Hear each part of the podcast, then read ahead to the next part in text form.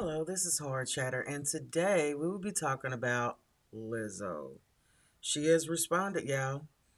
And in her response, she says these last few days have been gut wrenching, difficult, and overwhelmingly disappointing. My work ethic, morals, and respect, respectfulness have been questioned. My character has been criticized. Usually, I choose not to respond to false allegations, but these are unbelievable as they sound and too outrageous to be addressed. The sensitization stories are coming from former former employees who have already publicly admitted that they were told their behavior on tour was inappropriate and unprofessional. And she keeps going and she keeps going. It's it's long. It's it's just she holds no accountability for her actions. Okay? None whatsoever. And there's a certain thing called victim shaming.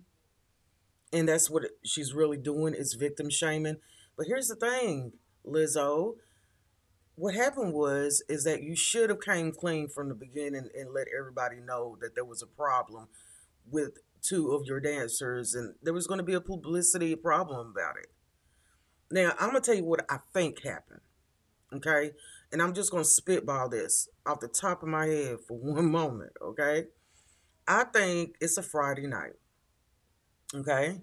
And I think that you, Lizzo, is like, yo, it's time to go out and party. We in Amsterdam. It's time to go out and party. Uh, uh, uh, uh, uh.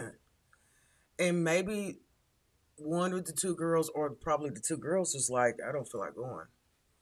Why don't you feel like going? I don't. I just, I just don't feel like going.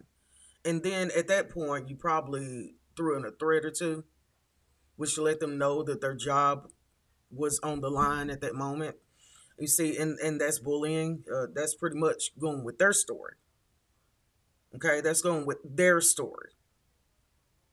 Okay, and here's another thing. There is a interview, Miss Lizzo, that you did uh, about I say about a year ago or a couple years ago or about six months ago. I don't know how old the interview is, but in the interview you talk about the red light district.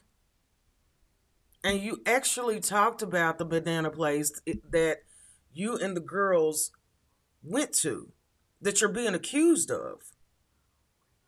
Okay, you already came. It already came out of your mouth in an interview. You already said something about it. Now, here's what I think. I think you're a nymphomaniac, and there are nymphomaniacs. There's nothing wrong. I mean, it's a problem. It's a problem. Everything could be an addiction. Cigarettes are an addiction. You know, anything could be an addiction. But sex being addiction is a very big, huge problem, and it's your problem. It's nobody else's problem but your problem, and you need to get help for it. But I mean, it's sad to see your career being ruined because girls just want to have fun. And that's what happened. And you didn't think about nobody but yourself. You know, your true colors, you took the mask off, your true colors came out, and that's what happened. But to come out and say, I, you know what, it was not my fault. I did absolutely nothing. You know, and then shame them, you're shaming them again. Maybe the best advice you can take is saying absolutely nothing until the court case. Because right now, girlfriend, it's not looking good. It's really not looking good for you, and I hate it for you. Because you got what a clothing uh, uh, line, you got you know, your music and, you know, whatever else you're supposed to be getting yourself into. And it's gone because of ego.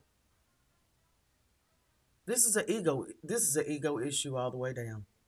We got to start treating each other better, and especially as women, especially as women. So until the next time, this is Horror Chatter, and I thank you so much for listening.